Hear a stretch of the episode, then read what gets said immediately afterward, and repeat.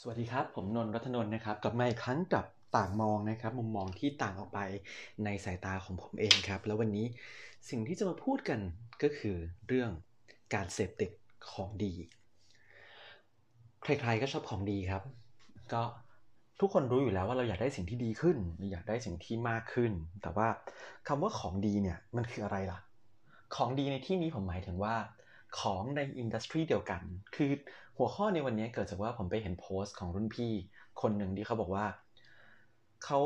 เขาฟังหูฟังที่เสียงมันดี แล้วเขาก็ฟังที่มันดีขึ้นเรื่อยๆ ทีนี้พอเขากลับไปฟังอย่างอื่นน่ะฟังหูฟังที่ราคามันไม่สูงมาก หรือว่าฟังเพลงจากคอมพิวเตอร์ ฟังเพลงจากสังคมข้างนอกเนี้ยเขารู้สึกว่าเสียงมันไม่ดีเลยสักอัน เพราะว่าเขาได้ลองสิ่งที่ดีกว่ามาแล้ว ในที่นี้เนี่ยเรากำลังพูดถึงว่าในแคตตากรีเดียวกัน มันมีทั้งของที่ดีและไม่ดี แต่ถามว่าถ้าเกิดเราไม่รู้ว่ามันมีสิ่งที่ดีกว่า เราจะอยากได้ของที่ดีกว่าหรือเปล่า ถ้าเกิดว่าเราไม่รู้ว่าสิ่งที่เราใช้อยู่ทุกวันเนี้ยมันไม่ได้ดีที่สุด เราอาจจะไม่ได้อยากได้อะไรที่มากกว่านั้นก็ได้ เพราะเรารู้ว่าสิ่งที่เราใช้อยู่ทุกวันเนี้ยมันโอเคอยู่แล้ว ประเด็นของวันนี้ครับ การที่เราได้ของดีมา มันเป็นจุดสิ้นสุดของความสุขหรือเปล่า บางทีแล้วการที่เรารู้ว่าเราได้ของที่ดีอยู่ในมือ โดยที่เราไม่รู้ว่าเรามีของที่ดีกว่าอยู่ในโลกเนี่ย มันอาจจะทำให้เรามีความสุข มากกว่าการที่เรารู้ว่ามีสิ่งที่ดีกว่าแล้วณตอนนี้ การเสพสื่อครับ การเสพสื่อที่ยิ่งเราชอบเรื่องไหนเรายิ่งเสพเรื่องนั้นเยอะ ยิ่งเราเสพเรื่องนั้นเยอะ เรายิ่งรู้ว่าโลกมันพัฒนาไปเรื่อยๆ มันมีของที่ดีมากขึ้น มันมีของที่คนอื่นเขามีกัน มันมีคำว่าของมันต้องมีที่อยู่ในตลาด พอของมันต้องมีแล้วเราไม่มี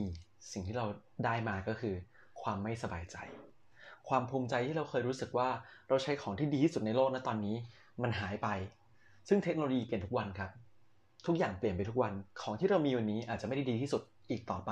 ในระยะเวลาที่สั้นลงเรื่อยๆ เมื่อก่อนอาจจะแบบ 2 ปีมีเทคโนโลยีใหม่ ทุกวันนี้ครับ โทรศัพท์มือถือออกทุกเดือน มีเรือธงปีละสองครั้งด้วยซ้ำเราไม่มีทางได้ของที่ดีที่สุดในตลาด ถ้าลองมองในภาพดีๆครับ มือถือเนี่ยเราผ่อนศูนย์เปอร์เซ็นต์สิบเดือน ผมมั่นใจว่าก่อนเราจะผ่อนครบสิบเดือน มันจะมีรุ่นใหม่ที่ดีกว่าออกมาเสมอ ทีนี้เราต้องมานั่งคิดแล้วครับว่า การเสพแต่ของที่ดีเนี่ย มันอาจจะทำให้เราเคยชิน จนเราสเปนกับเรื่องนั้น เยอะเกินกว่าที่มันจำเป็นกับชีวิตเราก็ได้ ลองกลับมามองตัวเองดีๆนะครับ ว่าสิ่งที่เราต้องการ สิ่งที่เราเรียกว่าดี เรื่องนั้นๆเนี่ยมันใช่สิ่งที่จำเป็นกับชีวิตเราจริงหรือเปล่า หรือเราแค่โดนการตลาดสาดใส่ จนเราคิดว่ามันจำเป็นเกินความจริง ฝากไว้ให้คิดวันนี้ครับ